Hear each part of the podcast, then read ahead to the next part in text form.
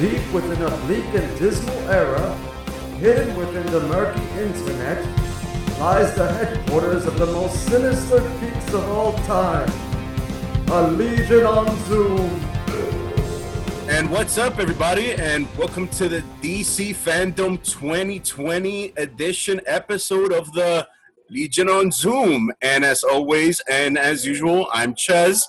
Yo, what's up, everybody? And I'm Miguel, and I am incredibly excited about today's fucking episode. And I know you guys can't see me right now, but today I'm Bat Rod, and I am. I've been fanboy gasming or or all all day, all day. all, all day. Today has been an exhausting day. Today has been the DC fandom experience, which started. So we're in New York. It started at 1 p.m. for us, and it ended Yeah. uh, about 40 minutes ago. Uh, so 9 p.m. Legit all day, all goddamn day, and nothing but epic stuff. I couldn't walk away. Like I went, I stepped outside for a second. I had my cell phone with my ear pods. If I had to go uh, eat something, I took my laptop to the kitchen. It's just been all amazing content, especially if you're a hardcore, die-hard DC fan. Yeah, man. Like, I haven't felt this tired since I attended my first rock festival. Like, good lord, man. Like, throughout the day, I had to like I had to try like and find spaces to like eat and shower. And I think at one point Miguel even said that like he had to take a power nap real quick. Like it was intense, man. Like it was draining. it was to the point that I, I almost felt like they were being like inconsiderate of the fans. But then I remember like, wait, if this was an actual convention, this is how it would be. So it's kind of like I it was almost bittersweet until I understood the experience and I was like, okay, this is awesome. Yo, that is true, exactly. Because it would feel like a legit com. It felt like a legit Comic Con, where the only thing that was different, I guess, was like, because like at Comic Con, I think we have to make those tough choices where we're like, do we really want to do that panel? Fuck, I'm hungry. I'm starving. You know, I gotta go to the bathroom. You know what? Fuck it. Let's not go to that panel. And we'll. But for this one, it felt weirder to do that. It felt like no, and especially because like how Rod said, right? Because you can have it on your phone, you can have it on your laptop, you can take it with you everywhere. So it's like you feel like it'd be unfair to not be watching it. Like even as you're taking a shit, just bring it on your phone and just keep watching. That's right. I mean, it would have been cool if they would have put breaks in, but there really was no time. They had legitimate eight hours plus of content to show us. Oh, very well God, yeah. organized, very well executed. This has to become a yearly thing, and I think other you know big companies you know take notes. Oh, take notes.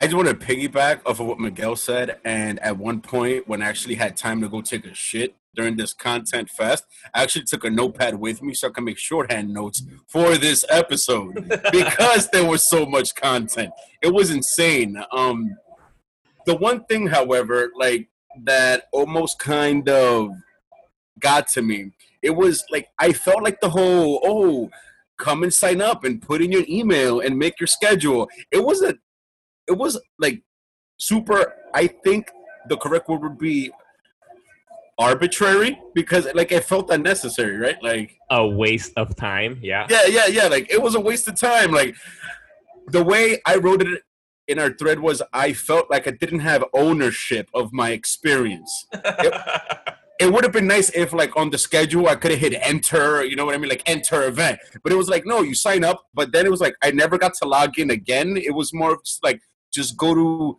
dcfandom.com slash live and then you just hop into whatever's going on. Yep, and I think that was due in part to them splitting it into two days. So before it was going to be like a multimedia one day event, but they decided intelligently to show all their show and film footage today. That's what people really, really want to see, and then save all the fanfare stuff, all the interactive, you know, multimedia stuff for another day. And I believe that's uh, in September at some point. oh, really? It's not. It's not tomorrow. Oh, okay. I have no I think idea. I think they pushed it to September, but we will double check for you fans. Yeah, regardless, it, it could be, it, you know, we, we if, we didn't have a second day, like I'd be fine. Just with everything we were given today is is more than enough. And so, like today, I think so. For all you listeners, we're hoping you know you all probably signed up, watched it as well, uh, and or watch whatever you could watch. If not, we want to describe basically what the experience was to watch fandom. We're gonna go. We're gonna hit basically all the key panels, the big, obviously panels. Uh, we're gonna we're gonna discuss them, and then and then just go throughout the day, basically how it went. Um, skipping over through things that were man, probably not as cool, but like honestly, even the th- even the panels we were mentioning earlier, even the panels, some panels that were a little throwaway, weren't even like terrible. You know, like they weren't they weren't like bad, bad, bad. It, it, just wasn't great in comparison to everything else. You know, but it was overall well well done, DC. You guys know that feeling that you get after you finish crying for like a long time, like that your eyes are like exhausted. That's how my eyes feel. And the relief, like I mean, like the release of emotion, like wow, it was an Mm. emotional convention experience. Let, let's start off with Wonder Woman 1984, Gentlemen. Ooh. All right, so I guess right. So I guess that's just just to start though. I guess just for I, one one key thing that I liked about it, I did really really like the setup. You know, like the whole thing, the fandom location, right? Which like Jim Oh, yeah, designed facts. the whole thing, and then you're like in the Hall of Heroes, which is based off of uh, uh of the the Justice League's Watchtower, right? Like all of that was just fucking dope. And then going into all these different rooms to then check out these panels was actually really fucking dope, right? And then exactly like Rod said, the first one was Wonder Woman, 1984. Yeah, um, in my opinion, just to go off of what Miguel just said, I think a lot of the aesthetic for the fandom it was inspired by those of you who have played it DC Universe Online.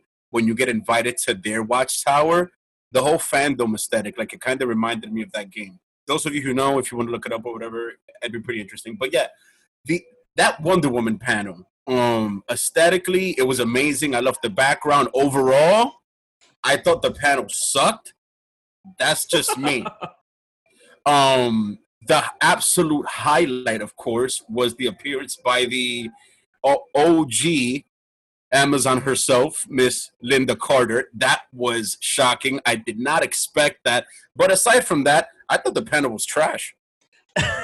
okay, well, all right, all right. Harsh words to start, and and we started just like highlighting how great the thing was, and then like, oh, it was great. All right, first panel trash. like, okay, Jesus Christ. No, but I, one thing I'm glad you mentioned the Lynda Carter piece because I do think this is something I love this because you're right. It's called the DC fandom, right? And it really wasn't just um uh just for the namesake. You know, I love for every panel, everything they had, they had um fan questions, basically fan you know asking you know comments to everybody who was there, and I love that. I love that every fucking panel had that kind of section, and it was cool because then you could have surprises like for the Wonder Woman one, right? Which one of the fans that had the question was the OG Lynda Carter, right? The OG Wonder Woman. That was ah, ah beautiful to see.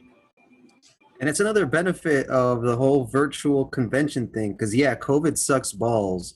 But then you know, you know, the only person we didn't get, surprisingly, was Jason Momoa. So um, that was that was weird. But anyway, Yeah. any, everybody just you know pre-recorded and just whatever zoomed in. So you know, unlike a real Comic Con where certain people can't make it or it's not fitting into certain people's schedules, we got pretty pretty much everybody. All the stars showed up.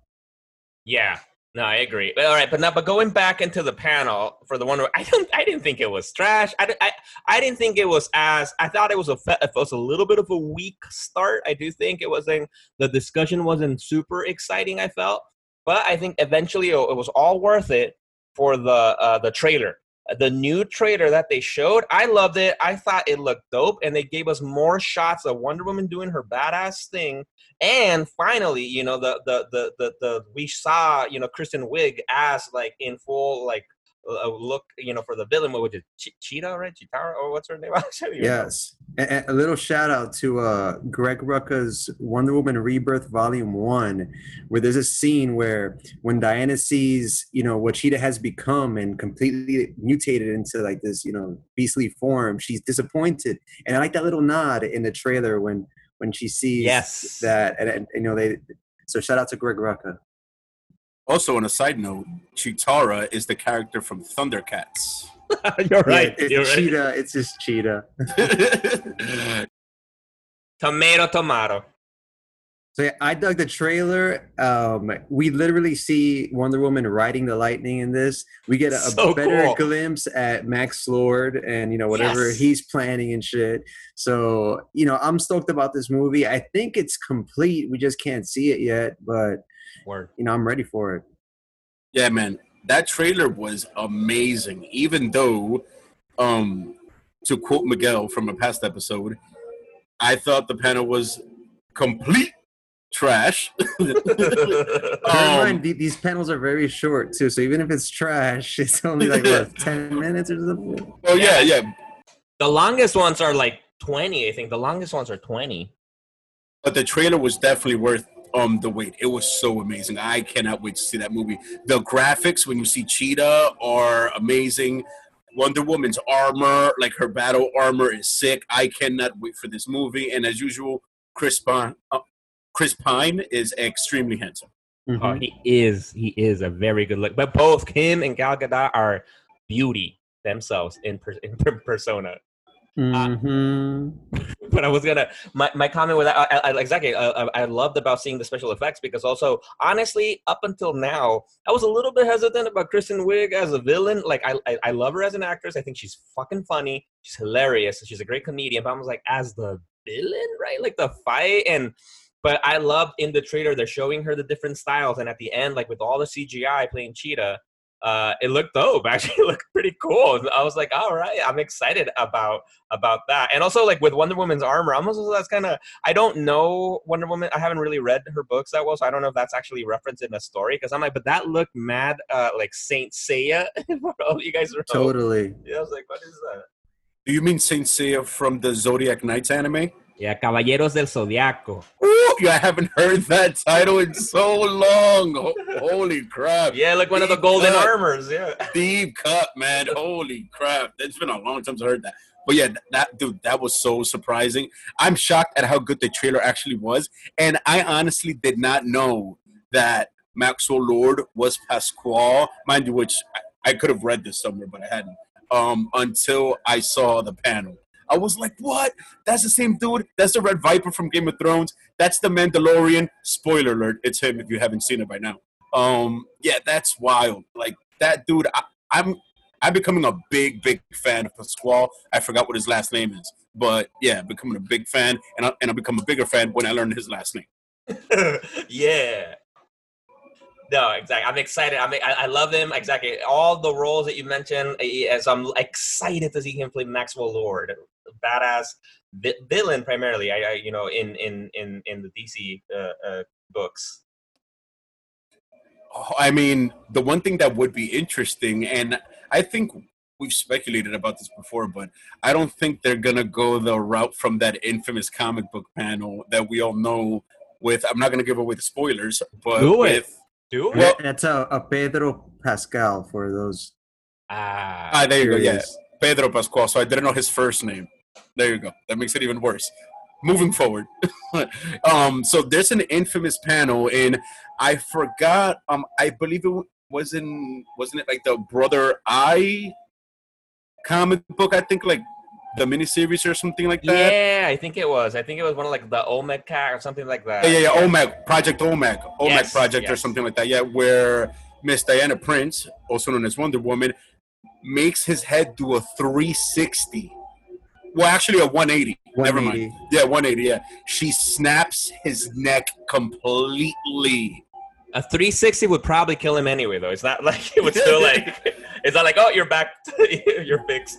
Yeah, exactly. But because you know in that storyline, because like Maxwell Lord, you know, for those of you who might not know, he has incredible mind control abilities, and he's controlling Superman and has unleashed pretty much Superman against her and beating her ass. Although Wonder Woman's fucking holding, no, not beating her ass. Actually, Wonder Woman is fucking holding her own against Superman, uh, and it's just and Maxwell Lord is just like going all over the place, taking and she basically he pushes her to be like the only way to stop me is you gotta kill me and she does it Yep, using the lasso of truth. And for the curious fans, that graphic novel is called Superman Sacrifice. That was in the build up to Infinite Crisis oh right way back when. yes And to be perfectly honest, I'll put that comic panel up there with when like Bane broke Batman's back. hmm Yeah, that's how important of a panel that is, in my opinion. Classic. And I'm glad you mentioned Batman now, right? Because all right, so that we Wonder Woman, all right, all right, good way to get us started. And then it moved into the first video game trailer. We got the Gotham Knights trailer, right? Oh, like we, had, we had no idea. Like I had no idea going into like what what what the hell is this about? And the trailer starts showing us that Bruce Wayne is dead, right? Left this message to his freaking Bat family, and then you just see this epicness of you get to play as Batgirl, Robin, Nightwing, and Red Hood. Oh my Hmm. god! Yeah, man, there's a lot going on. It, it was uh, like I was shocked. The graphics look amazing. The mechanics look sick. It looks like as I was watching all this gameplay being done, I'm like, this is so many hours of my life going down the drain. like I can hear the sound effect of a toilet flushing, and those are the hours of my life that are gonna be gone. Me playing this game, and I can't wait. All the things that were uh, shown at this convention, I think this is in my top three. This game looks Mhm. awesome. I think there's up to four player co-op uh, using, you know, the guys that the guys and gals that Miguel just mentioned. Um, it's it's a, a sequel. It's like a um, a soft sequel to the Arkham series, and uh, you know uh, more on that later. We're actually getting a, another Rocksteady game uh, that you know revolves around the, the DC universe. But I just think that's going to be a great kind of pick up, beat 'em up game. It's going to expand the Arkham lore.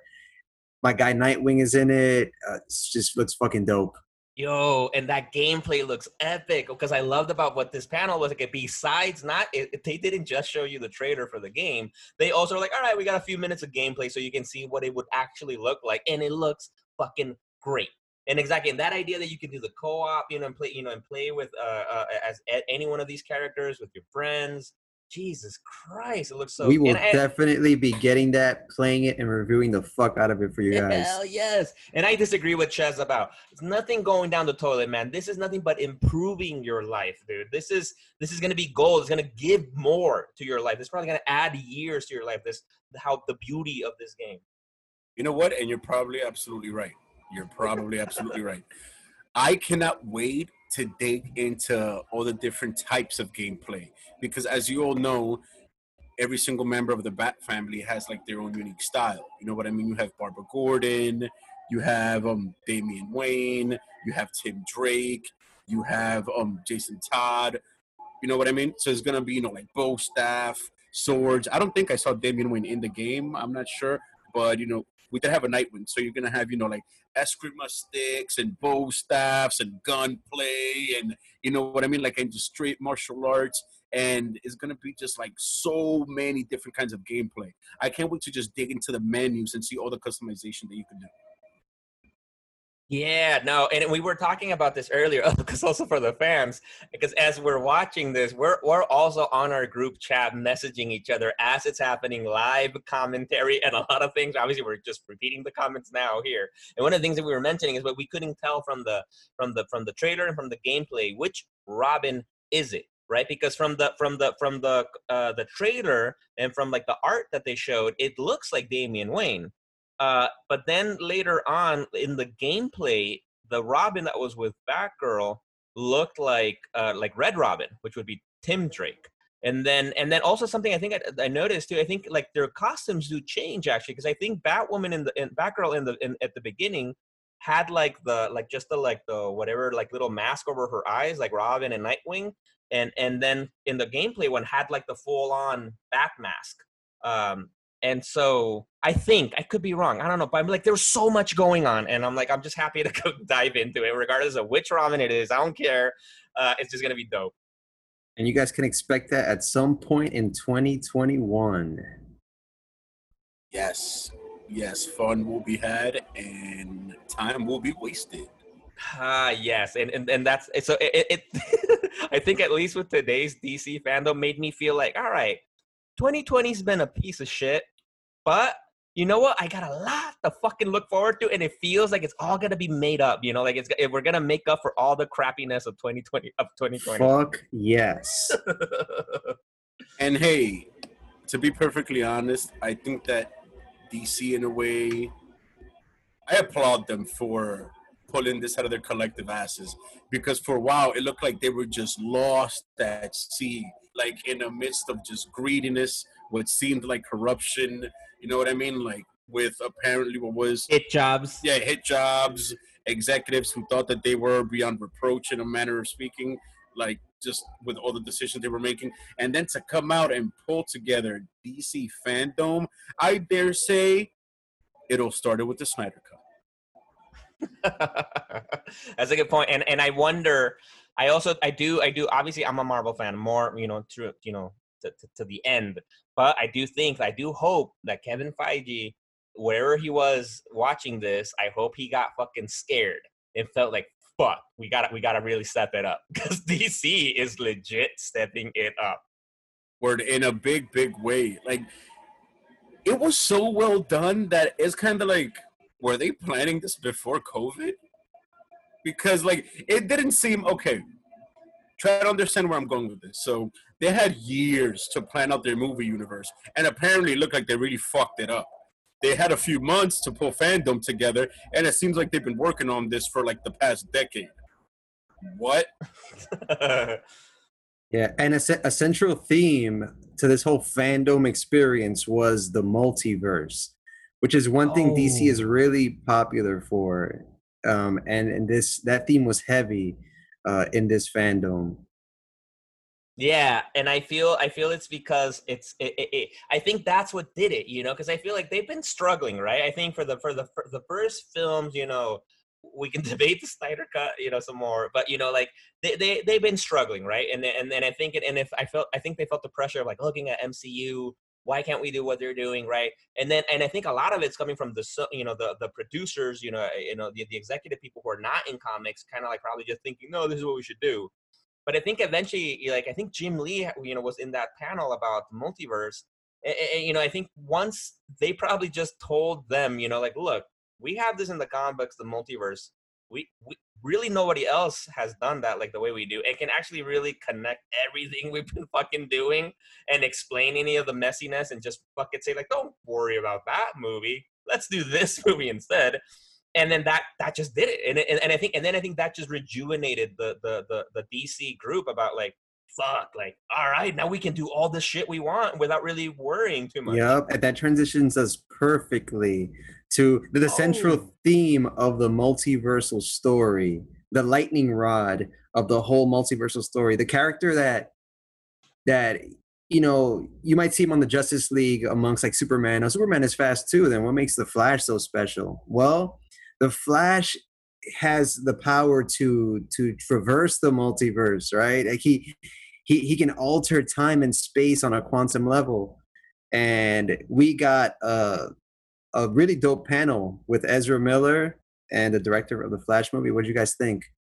The one thing I am extremely glad about, and I think the creative forces on the Flash movie must have been reading a lot of comments, was because one of the prominent things he spoke about was the new suit, which I must say, I love it. I love the new upcoming suit.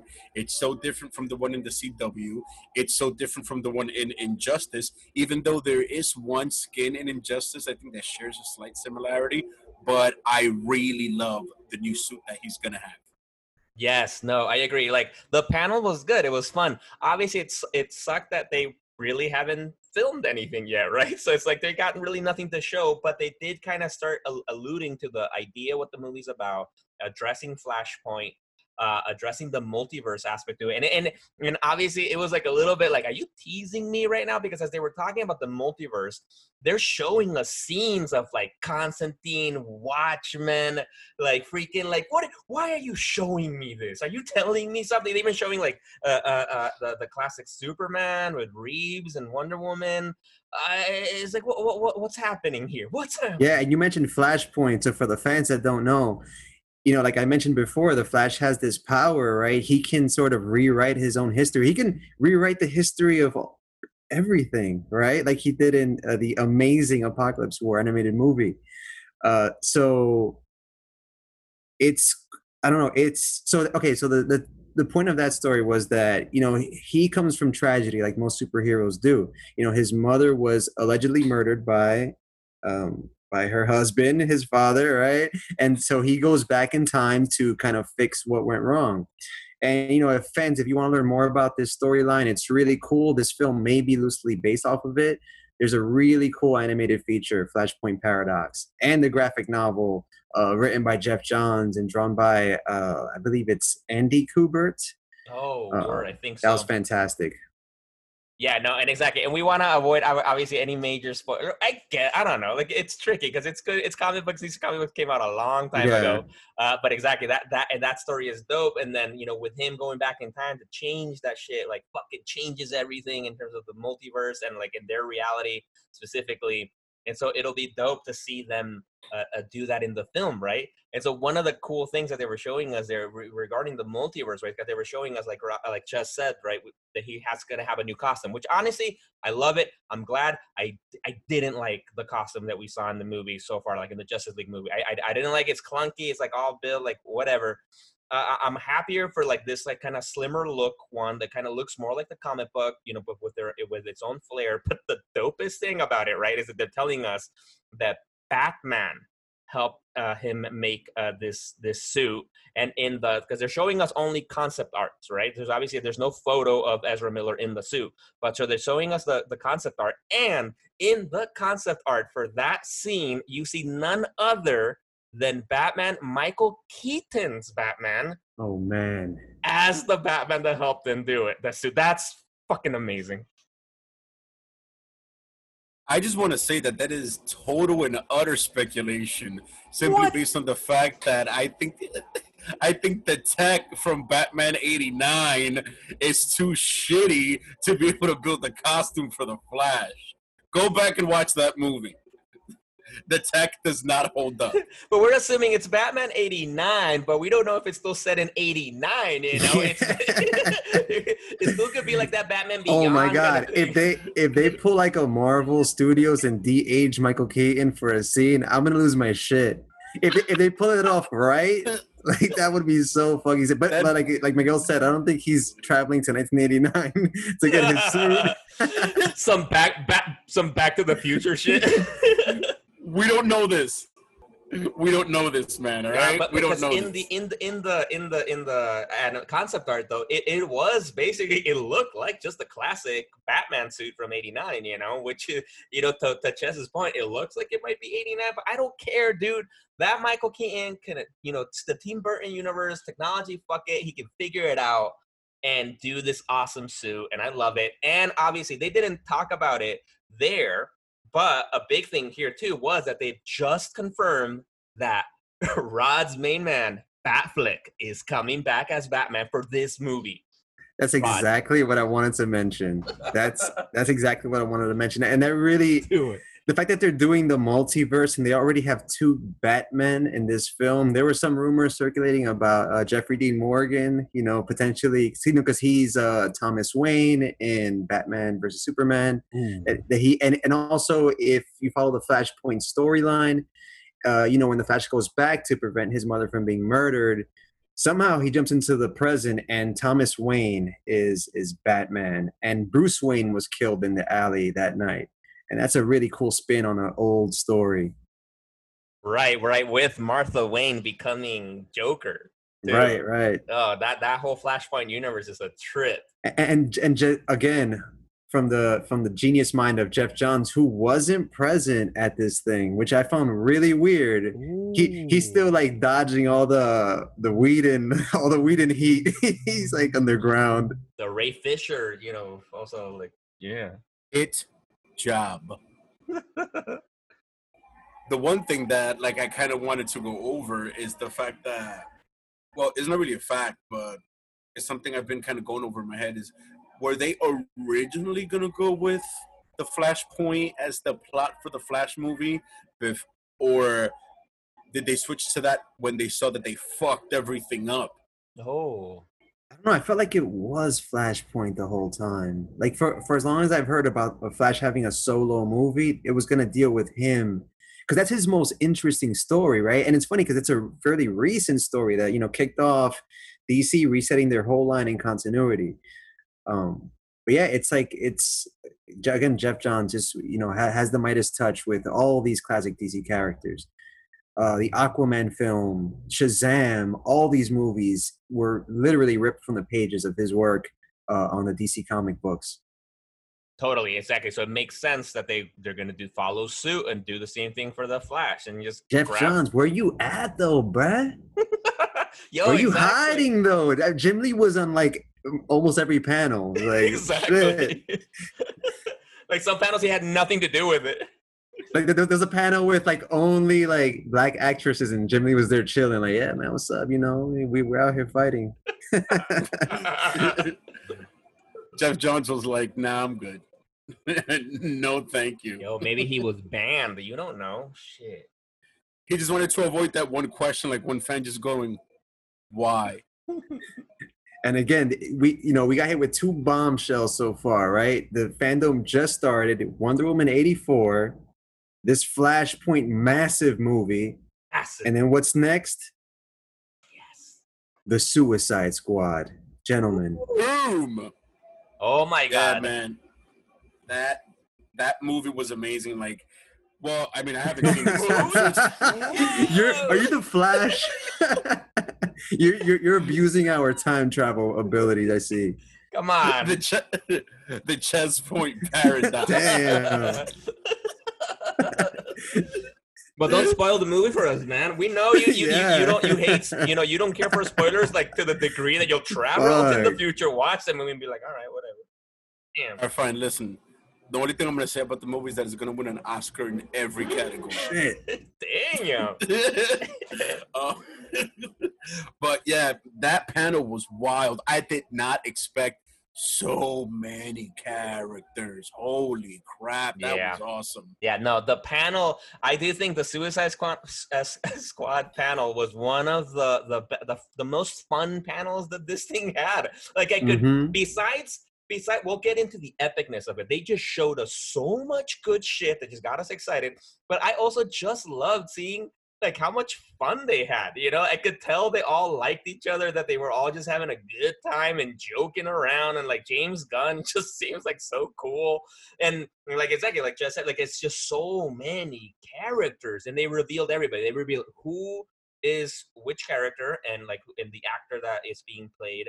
Uh, uh, it's just incredible, It was like a Hollywood Squares kind of deal, right? Yeah, yeah. And and also uh, John Cena, who's gonna be in the film, was looking hella presidential, looking polished as fuck. So I want to start this hashtag right now: Cena for president or Mm. vice president, because you know, because the Rock, the Rock is still out there, Ah, good. and we'll get to that later, ladies and gentlemen.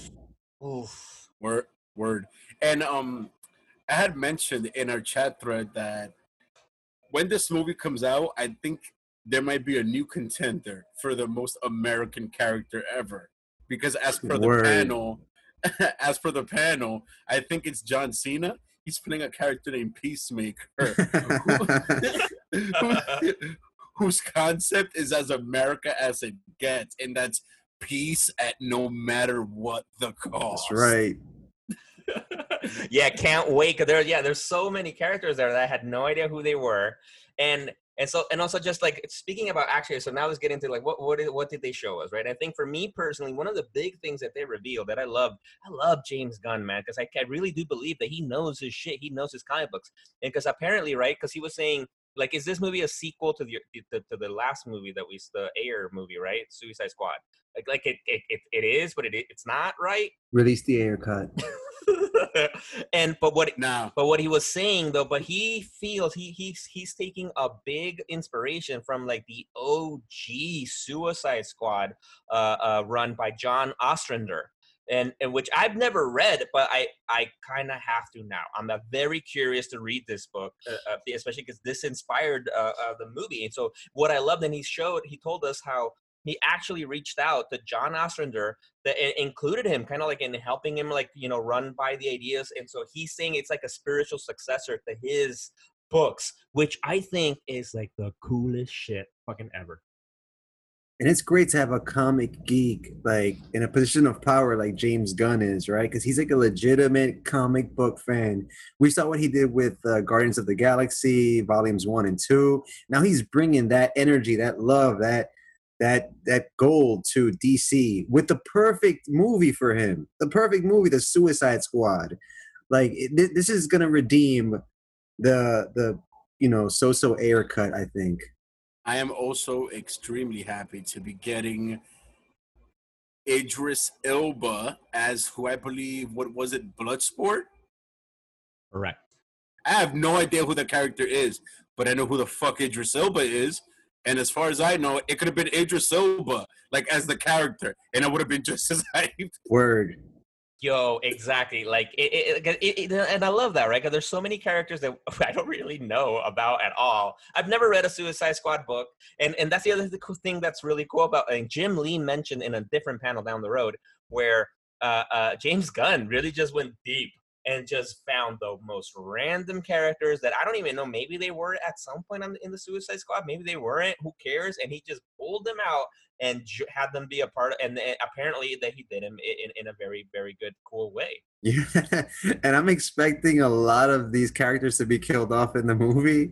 So it's kind of good that he picked from like the bucket of C-listers. So we're we're gonna see a lot of wild shit go down. The only A-list is Harley Quinn, and played by the lovely and talented Margot Robbie once again, and her outfit looks fucking sick. I think out of all the versions we've seen of her in what it's been two movies, right? Yes. This yeah. is probably the best look. This is probably the best look for her. Yeah, and I think you made a mistake when you said C list. I'd say like E list.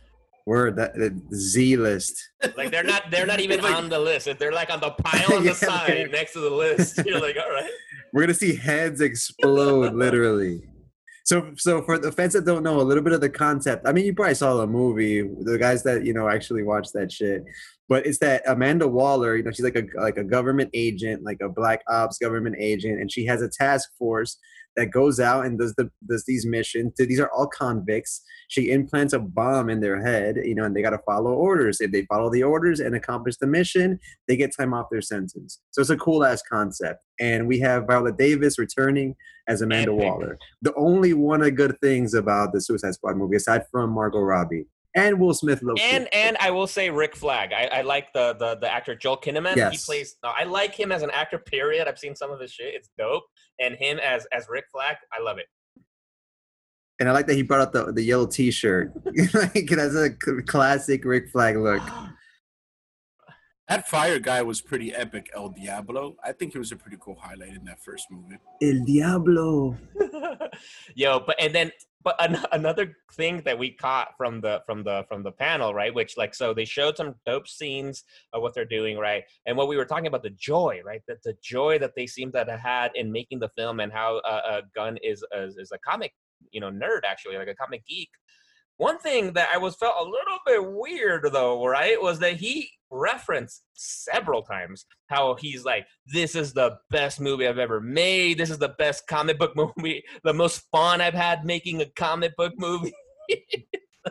hmm As we know, you know, our our guy James Gunn got caught up in some scandal. Like it was about three years ago some t- old tweets surfaced and the social justice warriors came out with their pitchforks and you know they they hung them up to dry and disney responded by saying hey we're not going to have you do guardians volume 3 which i thought was fucking ridiculous.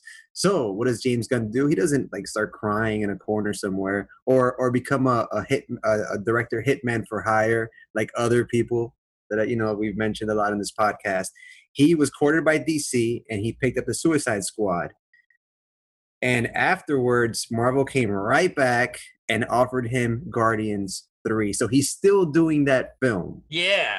So we're getting a lot of James Yo, Gunn. but I felt like exactly. So and, and and I loved him. He did Guardians of the Galaxy. I love that he did Guardians of the Galaxy because I was a fan of Guardians of the Galaxy before, like they were a film. So I was shocked that he, you know, that he got picked to do it and that he knew the characters. And I think he did him justice. I didn't like the second movie a lot. Like it was fine the first movie was was was, was fantastic. Kurt Russell though. Yeah, but I, my, my my my big thing with because it, it wasn't a very comic book uh faithful ego you know. And so that's my only thing, and then like confusing celestial versus not celestial. But we digress. That's that's a conversation for another time. But I, I don't know. I felt him making all those comments about like how like this is the best movie he's made, how much fun it is. I'm like, dude, like, didn't you just make Guardians of the Galaxy? Like, isn't it too soon, man, for you to be making like it's like you just broke up with your girl and then like immediately with your new girl and you're like, yo, this is the best sex I've ever had in, in front in front of your ex, you know, like Jesus. And also, I mean, come on now, like props to DC because when Disney and the older Yes. super, super high money and budget of the movie was like, get out of here. And then like, like, we don't need you, you need us. DC was like, hey, get your over talented ass over here. You non home having bastard. We're gonna throw money at you and you're gonna make us money. Fuck a tweet. Yeah, we don't care. We don't care about your comments about touching young boys. Like, come on. You know, we're, we're, yeah. Well, you know, or- you know, I, I, let's. hopefully, it's not that. Hopefully, they were more like, we appreciate your honest apology for that, and we, can look past that. Unlike Dis- Disney, that's like holding, you know, for whatever reason, you know, your, your feet to the flame still.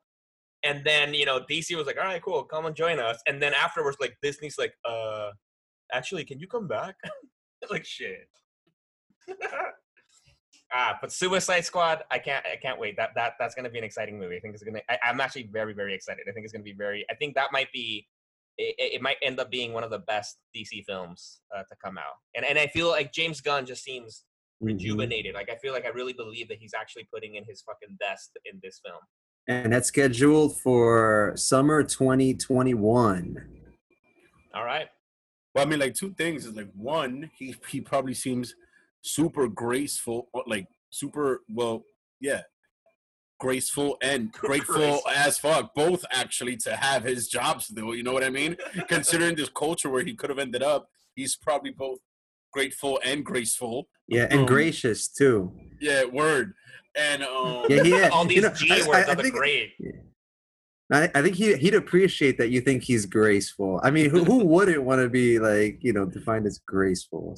Actually, actually, he is pretty graceful because if you don't know, like, if uh, for for those of you out there that might not know, in the Guardians of the Galaxy Volume Two movie, right, one of the best opening scenes in the movie starts off with the fucking fighting off this awesome monster, and we have little baby Groot adorably dancing around as it's happening, and that's actually James Gunn dancing. It was him dancing, and then he just had the whole animation uh, done on him. So he is a graceful man. it's Yeah. pretty crazy.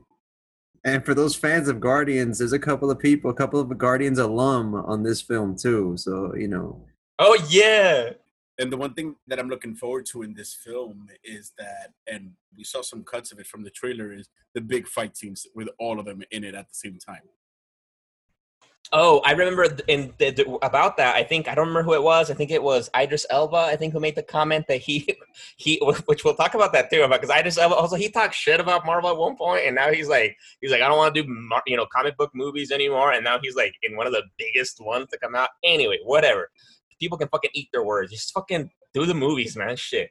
Anyway, but the point is, he said something about like he felt like it looked like an actual graphic novel come to life, you know. And I'm like, that's that's the goal, right? Obviously, that's the goal of every fucking movie. Um, uh, but but the, actually, I don't know. And then seeing those clips, I do believe it. I do think it's going to be a really good uh, uh, production. all right. And on the topic of bringing the graphic novel to life, of being true to the source material, of paying homage Yes. to the fans that every week go to the comic Oh. book store, pick up the latest issue. The passionate fans go to the conventions, pay for billboards in Times Square. Ladies and gentlemen, this is a special moment for fans because you know ever since Marvel Studios you know hired comic creators to to run their films and to you know give us these great stories that make all this money you know it, it set a precedent and I don't think there's ever been a project that's been as influenced by the fans as our next panel discussion. Ladies and gentlemen, I'm talking about the Snyder Cut. For the 90th time on this podcast. We need to have a Snyder Cut sound whenever I say that. yeah. I think we legit talk about the Snyder Cut, of thing in every freaking episode. The only difference is this time it's like Yes. warranted, like legit. Yeah. I mean, I mean, I'm pretty sure some friends are starting to wonder: Is this a comic book podcast where we happen to mention the Snyder Cut, or is this a Snyder Cut podcast where we happen to mention comic books? Exactly, and you know we got we got interviews at Fandom from these diehard fans, and you know I thought I was a diehard Snyder Cut fan until I hear about these people that just been, have been working hard, and also tying the the movement to suicide prevention, and then helping Zack Snyder Yes. fulfill his vision that it's amazing. Usually it's a director in a position of power and he's creating something for the fans. This time, the fans made it possible for us to get this four hour feature that will be broken up into four one hour long chapters on HBO Max next summer. What were your thoughts on the trailer? I just want to start off by saying, dude, like the most obvious fucking thing. Darkseid looks amazing. Oh my god. Good lord. It was mind blowing. Ah, yes. All right. So, as as the resident Snyder Cut hater, uh, I have to agree. Actually, I got actually pretty hyped from the trailer. Like the like, eh, I, I, and nothing against the man. The man is a lovely man, and and I loved his interview. And he, I genuinely believe that he loves what he does, and and and and, and I can and I can and I see it. I believe it. I just I don't have to love what he does, you know. But but but like it's it's good stuff.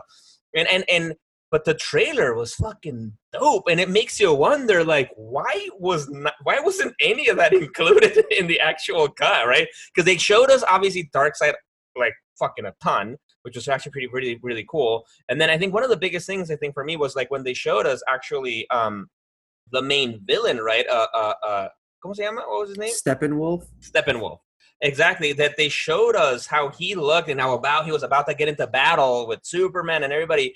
And it's like, why why didn't he look like that? He looks freaking dope and scary and like intense and not the cartoon character we got in the actual movie. But anyway, but I'm glad that we're gonna be able to see. And it had they had so much more scenes of uh, of, of all the other characters. There was I do believe they showed us a scene where where they're gonna introduce um Iris Iris West uh, uh, uh, uh, Uh, uh, uh, Barry Allen's the Flash uh, future wife, you know, main love interest, and his lightning rod, and and and and, and I, it's just that's so cool. That's very very cool. Yeah, man. Like I was shocked by the amount, just like you said, of stuff we saw. It's just crazy how the more of this we see, the more one, our hate job conspiracy theory is being vindicated, and two, how aside from just the conspiracy theory itself, how shitty of a job Whedon did is being exposed. Like, what the fuck? I want my money back. I'm dying to hear from Rod. Um, I, you know, initially I wanted to record this podcast tomorrow or a few days from now because I knew that watching this trailer was going to have a, a powerful impact on me, and it did. It looks gorgeous. It's in the same feel as you know Batman versus Superman, the Ultimate Edition. And I just the fact that we're getting four hours and that it's gonna finish, you know, Zack Snyder's story. That you know, is it or is it not? Like you know, you never know. It could branch off if it's really successful. But I just thought, you know, having the background song like Snyder likes to do in his trailers, Hallelujah, and just having all this graphic imagery, you know, of Superman getting like pulled apart by power, having the Flash run through the Speed Force, seeing Cyborg, more of him, more of his backstory. I'm I'm stoked, to say the least. I can't wait for this movie. I just want to go on a side note that I hate the way the Flash runs. I hate What? I hate I hate the way Ezra Miller's Flash runs compared to Grant Gustin. Ezra Miller's Flash, like he looks like Gumby. Like it's just arms flapping around and flailing. Like he looks like he doesn't he looked like he doesn't know how to run, which I think in his movie is gonna be part of his transition where like he's gonna Hmm. learn how to run. And I just did and I just did air quotes on an audio podcast. I'm sorry. But where he's gonna learn how to run because his run looks so stupid. But the trailer looks so good. Hater. why you wh- why you hating, Nah, man? man. Why you hating? Yeah, you be hating a lot. Hate on the on Wonder Woman. You like that Smurf? Was the Grandpa Smurf? He's like, I hate, I hate love. That's not. I hate love, fun. damn. Why you hating on love? he hates love. I think that's Grumpy What, ha- Smurf. what happened to that Smurf? I think that's Grumpy Whoa. Smurf. Probably- Dude, he had undiagnosed like anger. issues Anyway, anyway, anyway, the Snyder cut was. I'm excited. I'm looking forward to it. I still, I, I'm obviously I'm still skeptical because I just because I saw some beautiful shots doesn't necessarily mean it's going to be a good movie. But, but, but I do feel much more excited about it than I was before, and I do think whatever it is, it's going to be very fun. It's going to be great. I, I, I can't fucking wait. And the one thing that I'm super excited about in the new Snyder Cut is to see all that stuff that has to do with Cyborg, man. Like when his dad dies and all the interactions with the mother box. I was like, like I'm excited to see more of Mr. Ray Fisher. Yes, yes. and just like a quick backstep uh, on the Flash panel. I don't think it was a coincidence that they it, they had like montages of you know Flash movies and DC Universe stuff, and they showed a lot of Watchmen, the HBO Watchmen show. There were a couple of clips of Doctor Manhattan. Uh, Zack Snyder mentioned, you know, he directed the film. He mentioned how his two favorite characters are Batman and Doctor Manhattan. And I don't know whether or not they're gonna, you know, connect it with the Watchmen. Will be very interesting. I, think it. I think it's something that Zack Snyder would like to do, and and you've heard me talk about that, my wild theories on previous episodes. So, but yes, I hope they don't. I, ho- I hope they don't. I, I want Zack Snyder to stay focused. Focus, my boy. Focus on the Justice League. Try to just do that well, and then we can see if we allow you to play with other toys. All right. bro, can you imagine what Doctor Manhattan would do to to Darkseid? Like that shit would be sick. Anyway, anyway, right, exactly. exactly. All right, so, so moving from powerhouses like like Doctor Manhattan, Superman, Darkseid. the next panel that we got was honestly, I think for me, that was actually one of the ones that got me the most excited. Finally, we got a panel on Black Adam, The Rock's Black Adam. It was great to hear him talk about how this is a passion project of his. It really made me feel like Ryan Reynolds with Deadpool you know, because he meant he's been working at this for 10 years. You know, just, you, you got to respect that, and you got to, uh, there's, uh, it's gonna be a good movie, you know, or at least uh, something that, you know, I, I feel he's gonna, they're gonna do something that he's going to love, and, and he's a comic book fan, which means we're gonna love. I'm glad you said that. You said that the Black Adam panel is one of the ones that got you the most excited because before we got into that, I was just thinking that even though it had one of the least amounts of content, it had some of the strongest energy out of the entire fandom. Yes, I don't know what it was about that event. I don't know if it was like The Rock's charisma or gravitas or whatever the word is, but it's like they had no it's game. they had yeah, he was jacked in that sweater. It was trap and belt city. But yeah, that's a whole nother conversation. But um like that like that panel, it wasn't a panel, it was just a rock, had zero content and it was amazing. It had like that cartoon trailer that was made by Boss Logic, which was which was like super awesome. But aside, Shout out to Boss Logic. yeah, we're Shout out to Boss Logic. Yes. That was an amazing visual piece. Boss I recommend everyone go look go look it up. But aside from that, it had all the info was like very vague. Aside from the fact it's going to include what I thought was a lot of people from the JSA, which was amazing. But as far as but as far as all the stuff that we saw before that, um, with like the other panels, it had way less. But it felt like it. But I felt it more. Yeah, because then everything that they showed was just basically concept art, and that was it. And dope ass concept art, right? As like as they mentioned, like, and I love that The Rock actually gave the shout out. He said there was Jim Lee and Boss Logic who made the concept art for that, and then and then just showing everything, and then just mentioning how exactly they're gonna introduce the JSA, which we've talked about, I think, in previous episodes. Uh, and and and oh, right, because then the coolest thing, right? Because we've known from before that they were gonna introduce Atom Smasher, right? You know, which is a member of the JSA, not one of the main main ones I feel, but he's like one of the members, right? It makes you wonder, like, are they going to introduce new people, new other JSA members? And he kind of mentioned right during what before at the end, saying like, you know, as we introduce the JSA, I'm like, excuse me, what now? And then at the end, he shows who are the other JSA members who are going to be a part of the movie. And Jesus Christ, they're going to introduce Hawkman, freaking Doctor Fate, what was it? And then and then Atom Smasher, and then some other person who I don't know. Cyclone. Cyclone.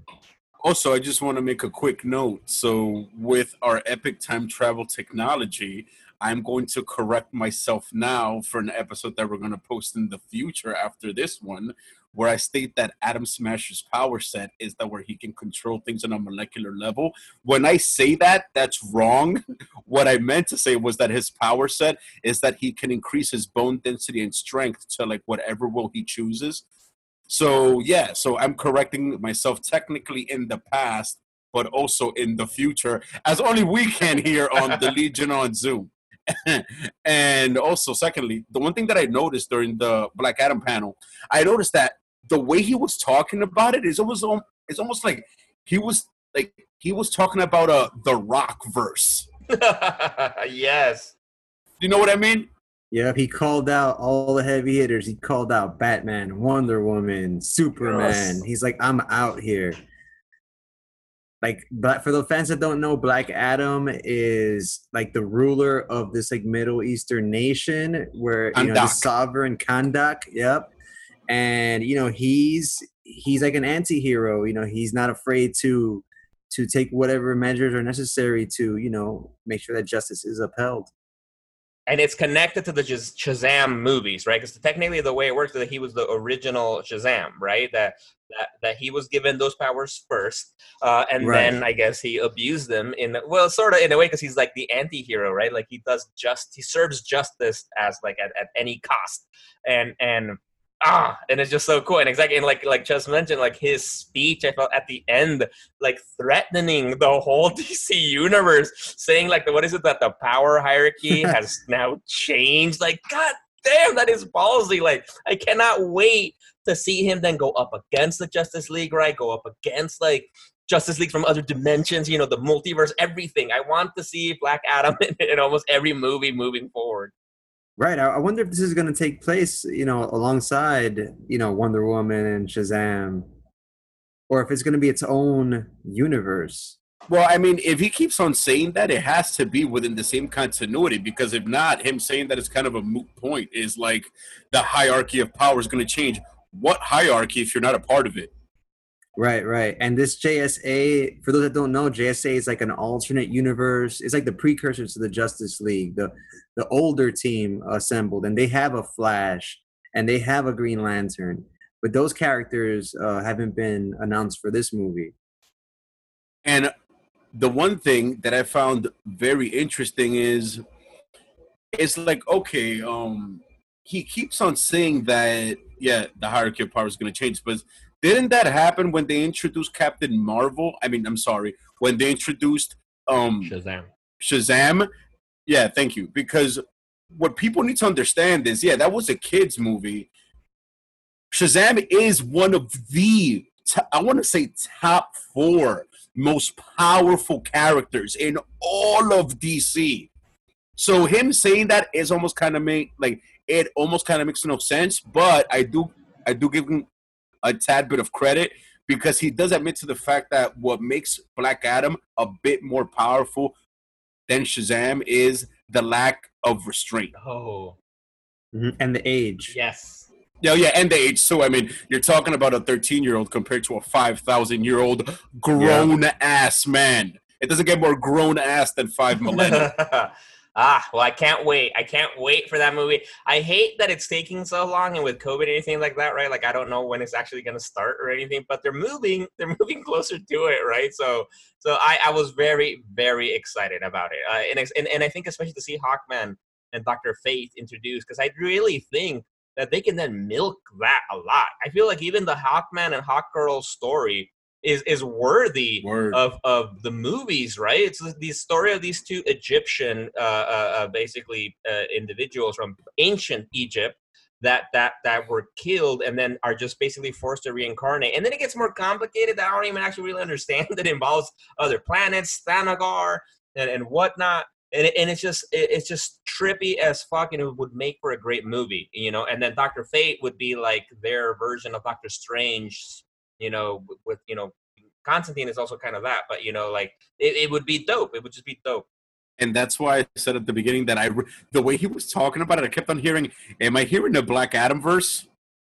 Or like, "Am I hearing a Shazam verse?" Sure. Yeah. No. So with yeah, I'm excited. I don't know if it's gonna be like the Black Adam verse because I feel the way how menacing it was. I think it's all going to be the Rock's verse now. You know, like I think the multiverse is gonna be within the Rock now, and and I couldn't be any happier. Yep, and like we were just talking about on the last episode. Well, the last episode that was released was who's like the biggest celebrity to ever, you know, be a superhero. And I yeah. think I don't know. I think it's The Rock. and the and the funny part is, I think that we had brought him up in that conversation. Like, well, I think that's subtle. Ah man. All right, but moving moving on, moving on, right? So we got the awesome panels, or we're almost reaching the the biggest fucking one, right? But the next one, which is pretty cool, Wait, wait, wait, wait, wait, wait. Hold, hold on. You said we're almost reaching the biggest one.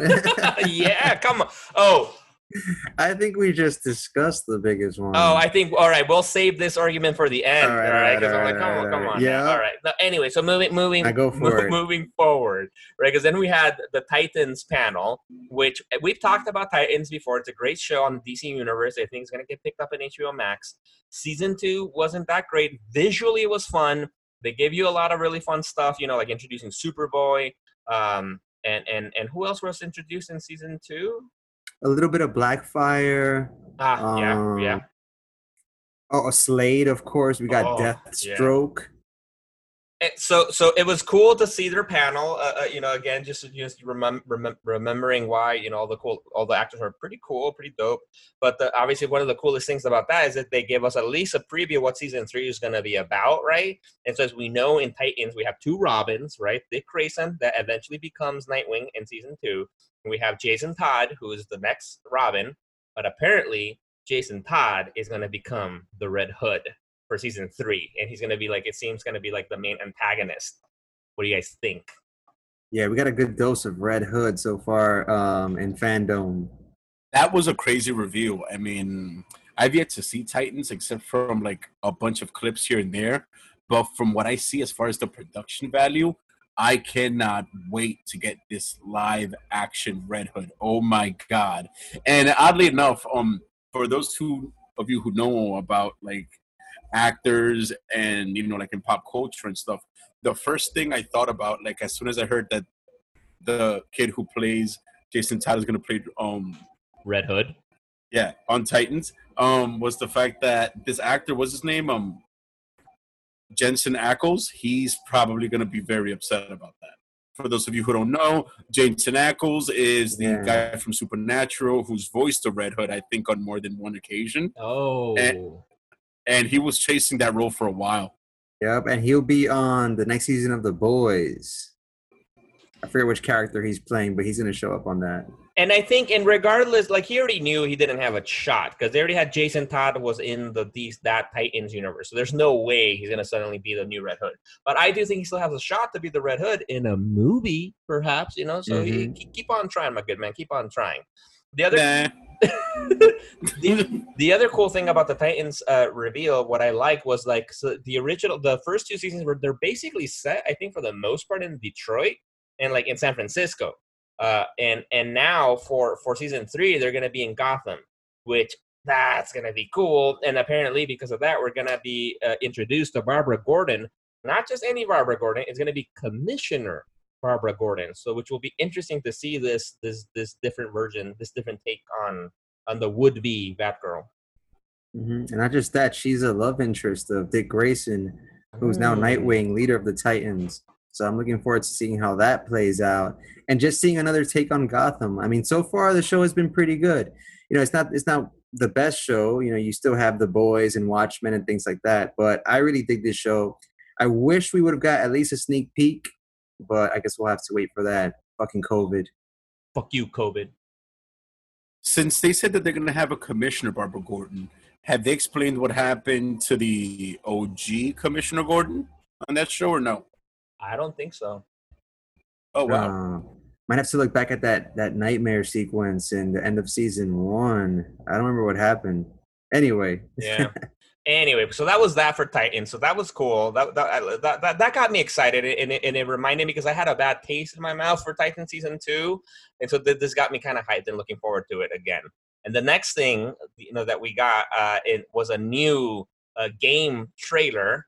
Now this from the Rocksteady group, known for the Arkham trilogy fame, you know, and they re- revealed the trailer for Suicide Squad Kill the Justice League. Wow. That was insane. And that game is due in 2022. So we sincerely think that all they have is that trailer that they showed us. yeah. Luckily, we get Arkham Knights uh, in the meantime. Yeah, I'm surprised they gave us so much like gaming content, like so much awesome. Ga- and on top of that, even though this has nothing to do with DC fandom, but when you throw in the upcoming Avengers game, then you throw in this, then you throw in like Gotham Knights. Oh my God! Like we're having like a superhero gaming renaissance. Then Spider Man before that, all we need is like like an awesome remake of like that X Men game from a lot a few years ago, and we're in the money. Yeah. Yeah, we need an X Men game for sure. So this game, you know, you play as the Suicide Squad, and like the title implies, you're trying to stop the Justice League again. One, maybe one of these Amanda Waller missions, right? That you have to do. So you see the Suicide Squad. You see, you know, Harley Quinn, the most popular character there. She's accompanied by Deadshot, King Shark, and Captain Yep. Boomerang. So you get to play as all these characters, maybe more. And you know, your job is gonna be you're gonna be in Yes. Metropolis and your job is going to be to take down you know the justice league and this game is uh, also a bit of a successor to the arkham series And it seems that like, and this might be the most proper successor, right? Because it's from Rocksteady, right? And then because the Right. Gotham Knights game is is by the Warner Brothers Montreal Gaming, uh, uh, like the company, and so because you, I, because I don't, I don't know, because Rocksteady made the Arkham Knights uh, games, and then what did the Warner Brothers Montreal game make? it was uh, uh arkham origins was the was that um warner brothers montreal game which is only loosely considered canon in the arkham trilogy which was arkham asylum arkham city and arkham knight Right. So, you know, DC's wanted to get some extra games out of the franchise. It's very successful. It's the highest rated superhero video game, I think, ever. I'm not sure if Spider Man took that crown or not.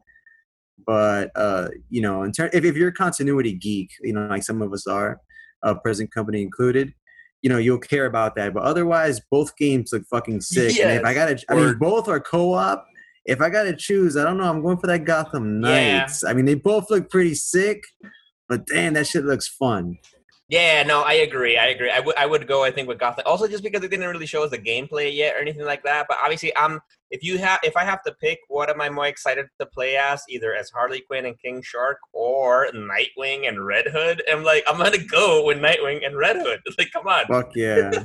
Well, for the sake of not being a sheep, like you know, my fellow legionnaires, and for the sake of being the contrarian, and um, and also just to be honest, just for the sake of like straight variety. I mean, because if you think about it, in the Arkham games, those games are so good that they've had amazing DLCs where you already play as those characters and you get the skins. So to be perfectly honest, I'd rather go with the Suicide Squad game just to get something so different. And I'm like, and I'm, I like the fact that they're going with Captain Boomerang's son, who happens to be a speedster.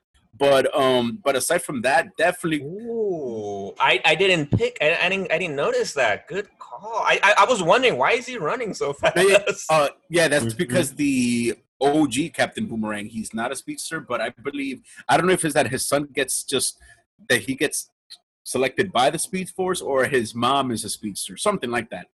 His mom yeah, is yeah, a yeah, there, meta. there you go, there you go, there you go. But um, Dope. I would go with the Suicide Squad game just because technically we've played as all those characters a bunch of times, and I don't imagine that they're gonna have crazy brand new mechanics. Just they're probably gonna be better. Word. Mhm. And I think the Suicide Squad is the bigger game, Yes. right? It's like the more because I feel like the Arkham, the uh, Gotham Knights game is more like a, a pick up, beat 'em up, action adventure, fun with your friends versus the Suicide Squad, which is like a, a an immersive large game experience. I could be wrong, but we'll No, see. a good point, good point. And I think in, in terms of like, I, I, I'm Ches is convincing me, which is rare, just fucking rare. it's it because that's the other thing too with the Rocksteady uh, uh, Suicide Squad kills the Justice League game is that it's also exciting. It's supposed to be like almost open world. It's going to be in Metropolis, which is going to be fucking dope, right? Because before we got we, we explored Gotham in, with the Arkham games, and and and and obviously the idea that you're gonna go up against the Justice League, like those boss battles are gonna be fucking cool. And then and then the, and then the other part that I think we didn't mention from the trailer though, because in the trailer it shows us that Brainiac is there though. Brainiac is taking over Metropolis and he's controlling the Justice League, right? So then it, it, eventually is going to lead to some epic battle uh, against Brainiac. So that's going to be fucking cool to see. Yeah, man. Like, even though we didn't get much aside from just the trailer, I could already imagine, you know, like, just think of stuff like the skill trees they're going to have, all the different play styles. You know what I mean? Like, you have your tank, you have your DPS. You, I mean, you probably don't have a healer anywhere in there because, you know, they're all bad guys. But, you know what I mean? I, like, I think just, just a lot more, what's the term? Um, replay value in the Suicide Squad game. I mean, the game's not even made yet, but just from like, but but just from Two years away. I but love just, it. But just from like, I should get hired by these people to sell the game. but but just from like a concept standpoint, I would go that route because I think that Gotham Knights is like, it's like an Arkham DLC on steroids. Yeah, it is. And I just All I just brought down that entire game. you did a good job. No, you made it sound more awesome. What are Yeah. you talking about? I want to play an Arkham DLC on steroids. All right, fine, fair enough.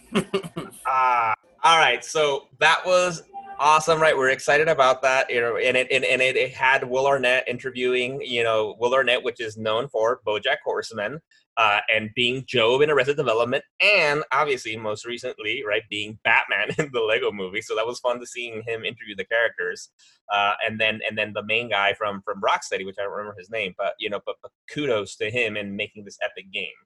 So, but then that led to what I think was the best thing of the whole damn day. The biggest fucking thing we had the Batman panel. Word. Woo! Fuck.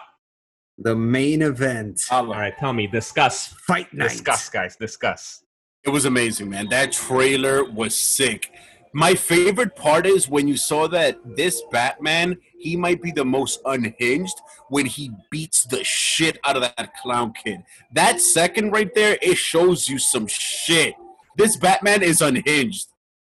All right, all right, all right, all right. There's a lot there. There's a lot there. Let's break it down. Let's unpack. Let's- Let's unpack exactly. all that. Let's break it down, right? So obviously, so for the people out there, right? Matt Reeves directing the new Batman movie, right? The the reboot, basically, right? So we have we have Robert Pat- Pattinson from Twilight fame playing Batman, which I was hella skeptical about him playing Batman, right? And so they they've already filmed apparently like 25% of the movie, but then they had to stop because of COVID, right? And so they were able today to basically the director giving us an idea what the movie's about. It's supposed to be about this untrained, un, unex, not untrained, but unexperienced uh, Batman. It's got Batman year two basically, and so it's gonna be cool to see him kind of like you know rough around the edges, figuring stuff out.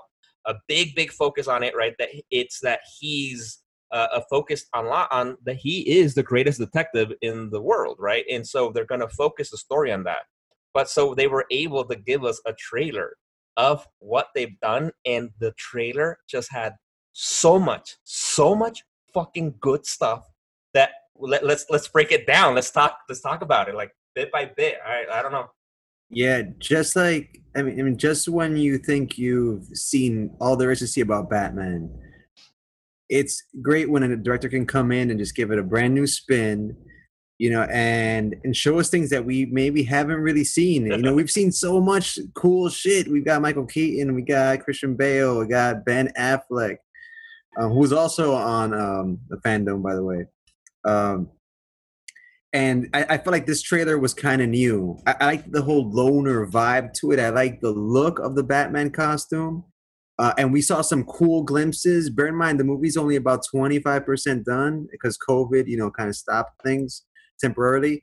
We got our first look at Zoe Kravitz as Selina Kyle. That's going to be fucking cool. And one thing I really found interesting about the trailer is that Batman's kind of in the open talking to Commissioner Gordon in front of police officers. Like there's this open relationship with the GCPD and Batman. I mean, or, or maybe not exactly, because you know, once you see the trailer, you see that it, it is a, a, a, an interesting relationship that they have. So you know, I was never a naysayer on Robert Pattinson. I think that you know, post Heath Ledger, just throw all your expectations out the window. these comic book creators know these are film creators and just overall when you have people like jim lee at the helm the aforementioned Geoff Johns. I think these guys know what the fuck they're doing, and I think this film's gonna be no different. And if it's still on schedule, it was supposed to be released next summer. That means we're gonna get pummeled next summer by the Snyder Cut, Suicide Squad, the Batman, who knows what else. Hopefully, you know they figure this COVID shit out so filming can resume and we'll get these films on time. But I'm really stoked about this movie. Yeah, you mentioned one specific part and you took it right out of my mouth essentially. I did i keyed in on that nuance during the trailer right away that he's just out there in the open and the cops are like okay hey it's batman. And like as per matt reeves they're doing a batman year two so it's like okay so people in the gcpd are just very accepting of a mass vigilante on his second year like he's just around people. But then what I'm looking forward to most in the movie, and mind you, even even though despite everything they said, I want to know what's up with that scene in the cell when he's surrounded by police officers. Yeah. I want to see what's up with that scene. That scene had me very curious. And the car. Oh my god, the car. Oh my god! Oh my god! So much to talk about right there. It's so oh so good. And exactly, and, and, and I, I think it might be reasonable that for by year two, the, the the GCPD is a little bit like at least amicable or like or at least just not trying to shoot him. You know, because technically, if we if we if we remember year one, the awesome book by Frank Miller, right, which is pretty much a James Gordon uh, book. Um, obviously they're they're uh, they're all skeptical. They're they, he's a vigilante. They're trying to get Batman right. But I think basically once Commissioner once once at that point, what is it? Detective Gordon right becomes Commissioner Gordon. That changes. And from the scenes that we're seeing in the movie, Jeffrey Wright playing Commissioner Gordon, first of all, looks fucking badass, and I immediately loved him as Commissioner Gordon. I feel that the fact that he's the commissioner probably helps to make things calmer. And obviously, once you see the trailer, you see that what's happening is that a bad guy, which I'm speculating is the Riddler, is leaving these bodies uh, uh, for him, leaving notes that says for Batman, and so they have to bring him in to, to, to, to be like, all right, what the fuck do you think about this? What are you doing to my city? Kind of thing, which is exciting. But I think one big thing I wanted to ask you guys so, what did you think? Because obviously, a big, big thing, big, big thing in Batman is like the costume, right? Like, what, what's the new Batman to look like, right? In that scene, that moment, right when they just show you like to the batman the letter that commissioner gordon is holding and ask like what do you think of this and then they give us our first scene our first look at Robert Pattinson's Batman suit. What do you guys think? What do you guys th- think of the suit? Well, I think I may have found my new second favorite bat suit.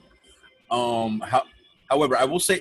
Let me guess. Wait, let me guess. Your favorite is Ben Affleck. Nope, absolutely not. It is Christian Bale. Um, third favorite is now Ben Affleck. Second is Pattinson. Um, however, the bat logo that they're going with for this movie. You know how they did like the bat logo reveal? I think that bat logo is absolutely fucking garbage. But damn. But but this but this bat suit, it looks really good. It's like you can tell it's like the early beginnings of the suit, but at the same time, you can tell that it's like super functional and is grounded as in like he knows he can get hurt and there's actual stuff to protect them. Like I've I love the suit. I love the suit, and I hope that the logo because it looks like it's removable. I think it's supposed to be like the pieces of the guns like that killed his parents or something like that. It's supposed to be like the parts of the gun, but I hope that he right. can detach the actual logo on his chest because it looked pretty cool. Overall, I love the suit. Same, and I like that you said the word grounded because uh, Matt Reeves was talking about how this bat suit is going to be a bit different from the other ones in that he's going to make it as functional as possible, right? And something we haven't really seen that much. I mean, we it was touched on in the uh, Nolan films, but I'm ready to see a Batman that can take a leak whenever he wants.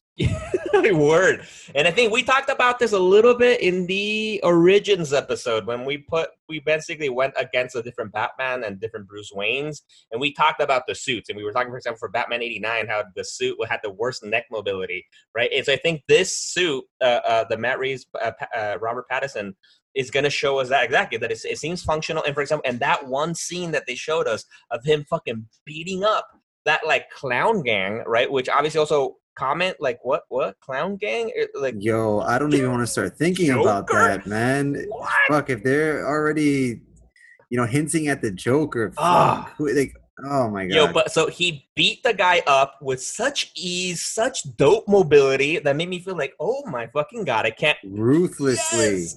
and i think for me personally something that made me very happy that which we talked about the origins episode that one of my biggest complaints about most of the other batman have been the Batman voice, which is fine, but usually very like exaggerated and cartoony almost.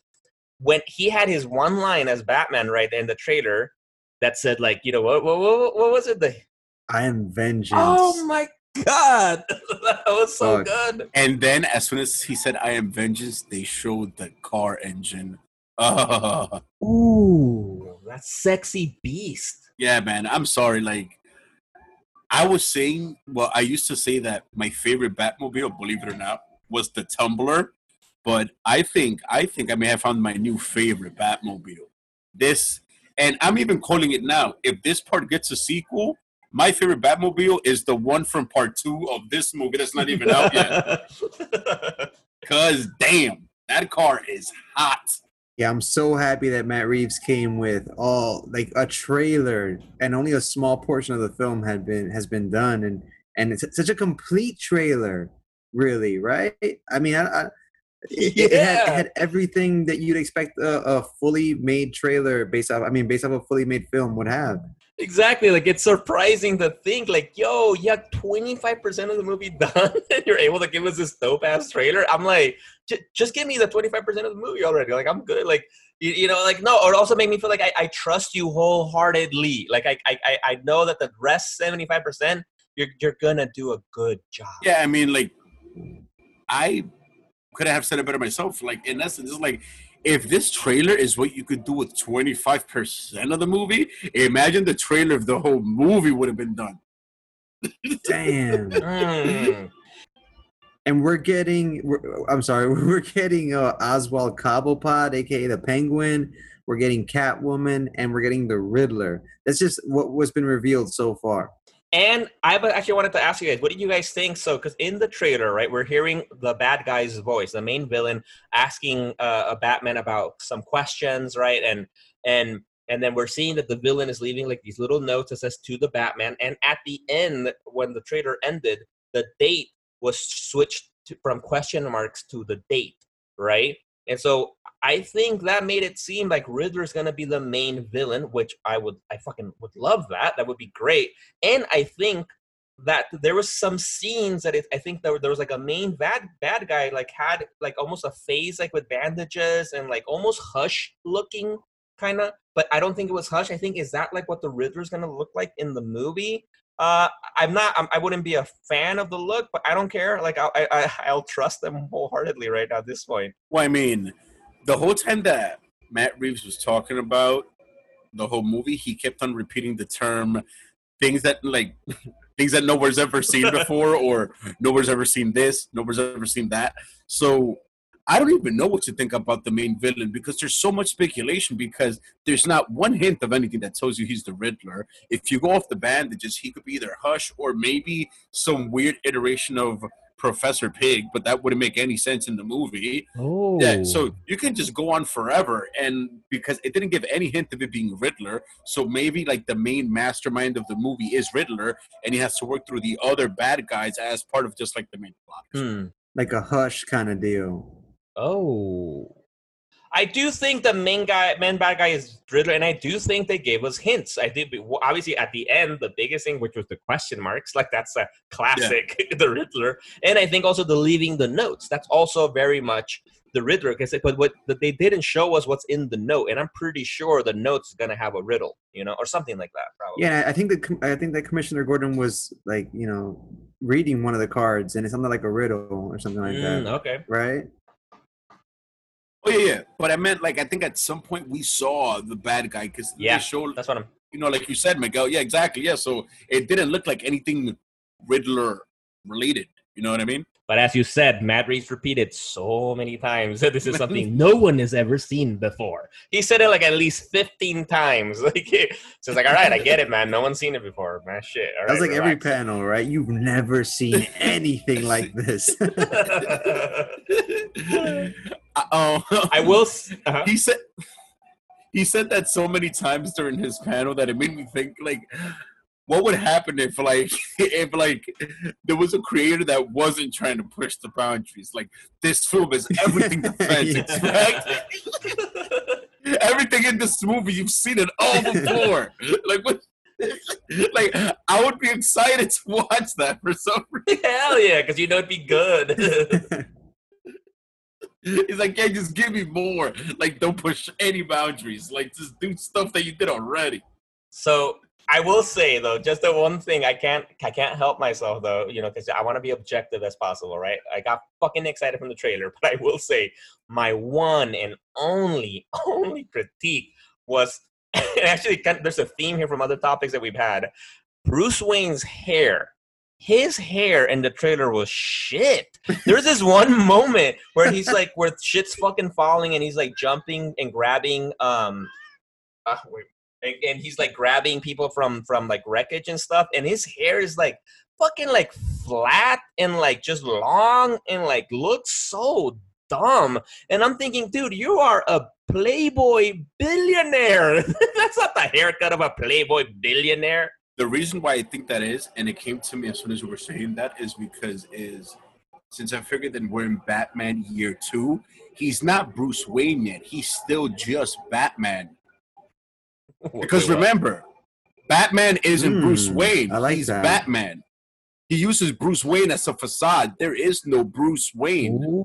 Uh, okay, Kill Bill. well, yeah, yeah, but like, but it's true though. So I think that, like, remember, because there's a bunch of clips in the trailer where he still has, you know, like the mascara, like he looks dirty. He's unhinged, like he's done some next shit. So I think it's over time he realized, no, you know what, like I have to make a Bruce Wayne. And then he starts to care. Because I think now overseeing is like all Batman all the time, no Bruce Wayne. Like he's only Bruce Wayne on paper. Which, and to quote Matt Reeves, we've never seen this before. yeah, I'm totally ready for Hot Topic Batman. yeah, me too. I will say, I will say that. All right, I, I, I like that theory. So then, I just, if Matt Reeves, if you're listening, please just make sure that at the end, you know, give my boy a haircut. Give him a good, you know, just a good, good stylist. You know, just somebody to make it look nice and you know, or like a little bit of hair gel, some kind of hair product, something. I don't know. Yeah, he needs to call uh, Val Kilmer, get some tips. Ah, but yeah, so that was that's pretty much nails it, right, guys? And well, yeah, I mean, yeah, it does. But there's also the biggest question of all: what was actually the biggest reveal of fandom? Can I can I start? Uh, can I start? You guys will never guess what my number one is. I'm, I'm gonna pick three because there's just too much content just to pick one. No, you gotta pick one. What's the biggest one? God damn. All right, we can I pick two? Can we do two? Okay, fine, fine, fine. How about this? How about this? Pick two, but you can't pick the Snyder cut. Ooh, okay, okay, okay, okay. All right, it's easy. Number one, Gotham Knights. I love the fact that you know you're gonna get to play as all these other Batman characters, including the Red Hood and Batgirl I love this uh, uh Batgirl of, of Burnside look from the recent comics where she's wearing purple. She's very gadget based. Um, I'm looking forward to playing that with you gentlemen. And next, I'd put the Suicide Squad. We got some glimpses of it. Of, I mean, we didn't get a trailer, but we did see some uh, on-set footage. We saw some costumes. Uh, every actor that's on the film, we it was revealed what character they'll be playing. I'm really stoked about that movie because I know James Gunn is gonna deliver. He's gonna dig deep into that treasure chest of DC Comics and just pull out shit that's gonna make the fanboys and the casual fans very happy. So those Yo- are my two. Those are your two choices. I want to let people know. I took a screenshot. We'll share this online. But Rod is wearing legit a Batman mask. You know, While recording this episode. the whole episode. He's he's had it on the whole time. And you didn't pick the Batman trailer as as the biggest reveal of the of fandom. The last thing on fandom, which they saved it like for the end, like the best for last. Like ex- eh, what, Rod? As a matter of I don't know, fact, like as a matter of fact, when and if you guys see the screenshot of Rod recording this trailer in the DC multiverse, this is the shittiest version of Batman in the entirety of the multiverse. Damn. I, I like that the, how at the opening of of this uh, of the whole fandom thing. You know, like I mentioned before, they're talking about the whole multiverse. How we, you know, we have the, all these different versions of ourselves across the multiverse of time and space. If you smoke weed, you know what I'm talking about. Um, and I'm I, I- I'm blessed that I'm at least one of the iterations of Batman, even if it's the shitty Washington Heights broke version. Bat Manuel. in this Not universe, even even that Manuel, I think, is, is over me. in this universe, all the trauma and conviction culminated in him doing a podcast. Where that's it's uh, what I'm crappy crying. Batman is crappy Batman is better than no Batman. Yeah. Word is the podcaster this this universe deserves. There's a quote out there like, be yourself, but if you can't, be Batman. well, anyway, I'm surprised you didn't pick the Batman trailer. So for me, my top picks, obviously, the Batman trailer, the bat, all of that panel. I love hearing Matt Reeves talk about the Batman movie, his his inspiration. Oh, actually, what we forgot to mention that, which which I shared with the group, that he mentioned that uh, the Batman book written and, and drawn by Darwyn Cooke of like the the New Frontier fame in DC. Uh, he wrote Batman. It's called uh, Ego. Ego. Batman Mhm. Ego uh, apparently that was a big influence uh, for the for the for the movie which i'm gonna fucking buy that immediately and read the shit out of that. Um Available on Comixology. yes. It's um that got me excited. So i think for me the the biggest biggest biggest reveal because also for me because I, I love batman and it's like i'm always worried that they're gonna fuck it up you know? They're just not gonna do well. Stop worrying. What what was the last bad Batman product we got? And please, you really want to get into that oh well, okay. justice right. League Yeah, all right, really All right, all right. The the Whedon version. like when Superman grabbed him and dropped him, he's like, "Oh my bad," Hit or. Like that's the worst, man. No, exactly. And so and so that's why I, I was so happy. And then I feel like all this tension and stress I had on top of me just lifted away, and I'm not worried about it anymore. I think for me that was my my biggest one. The second biggest uh, thing that I loved. It's a little, it's a tough choice. Like Rod said, there's a lot of good things, but I actually have to go with Black Adam. The Black Mm. Adam one, I loved it. I love The Rock. He just looks like the coolest fucking dude, man. Uh, he just had such a great presence. The way he talked about the movie, I really think he's threatening everybody in the DC universe, and that they told us who are the just JSA, Justice Society of America characters to be in the movie. Ah, like I can't. Like it's it's and how I loved it just seeing how attached he is to the character and like how well he knows it. Like that's like that's it. I love it. For me, I would have to say top top reveal without a doubt Black Adam. Black Adam without a doubt. That was amazing. And second, and is just for the sake of consistency, it's the Snyder cut. Like, yeah, that trailer, dude. The main reason, straight up, is just because we got to see Darkseid. Oh my God, we've been waiting for that for Mhm. so long. Like that was like a brain gas. I'm like, oh my God, it's Darkseid. Oh my God, like I didn't even know what to think of that. But like that, that was just insane. That was just insane. But the reason why I put Black Adam as my first is because he's one of my favorite heroes, if you want to call him that. Like The Rock said, hero, villain, anti-hero, whatever. It's just he's just an amazing character, and he's finally getting his due. To be honest, like we need more anti-heroes in DC because Batman is a bit of an anti-hero in a way, but it's kind of like he's he is a hero, even though his his means, depending on who's writing him, can sometimes be a bit too extreme. You know what I mean? But like, yeah, definitely would have to be their Black Adam, and then in number two, then it would be the Snyder cut. Yeah, for me.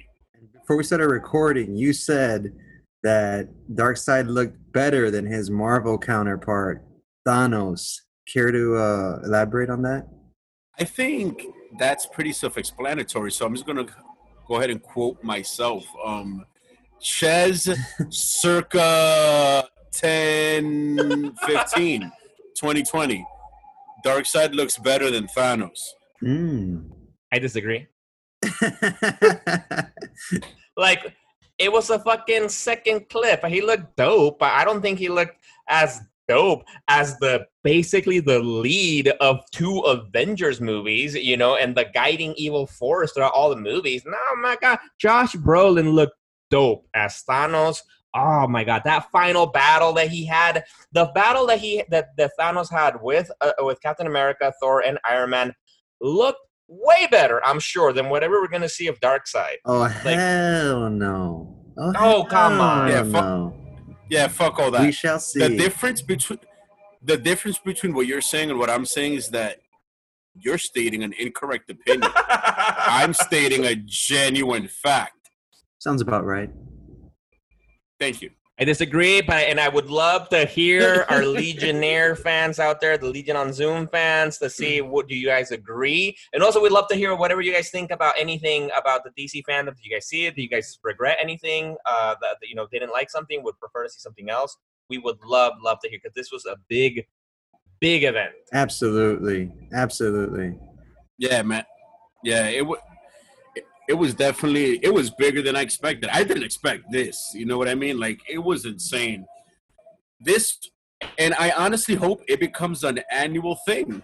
And it was great. It was a great experience. I hope we get this every year now, going forward, even if it's not part of Comic Con. Actually, that's the other thing I remember though, because that's the other big thing that we talked about. That w- one of the other things that we learned from this, from the DC fandom, is that it, it made us realize how much San Diego Comic Con this year, the Comic Con at home, was trash. It was garbage. Oh my god! Like how. Like it was, it didn't even come close to giving us the excitement we got from like one panel today.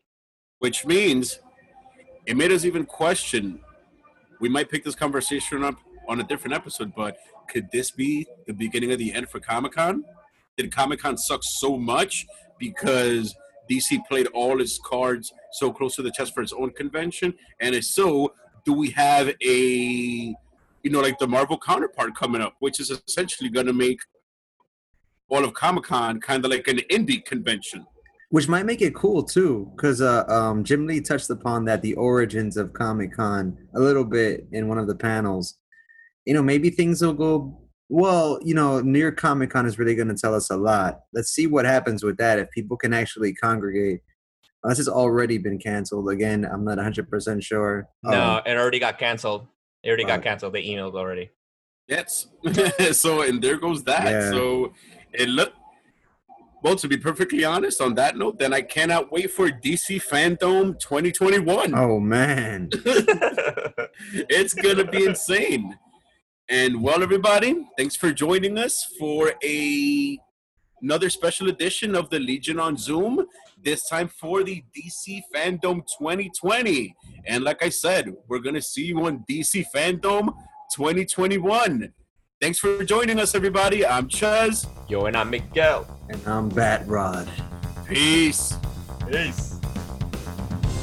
Legion on Zoom, starring and produced by Jose Perez, aka Ches, Rodney Martinez, and myself, Miguel Arce. Please subscribe on wherever you get your podcasts and leave us a review on Apple Podcasts or shoot us an email at legiononzoom at gmail.com. And don't forget to follow us on social media at Legion on Zoom.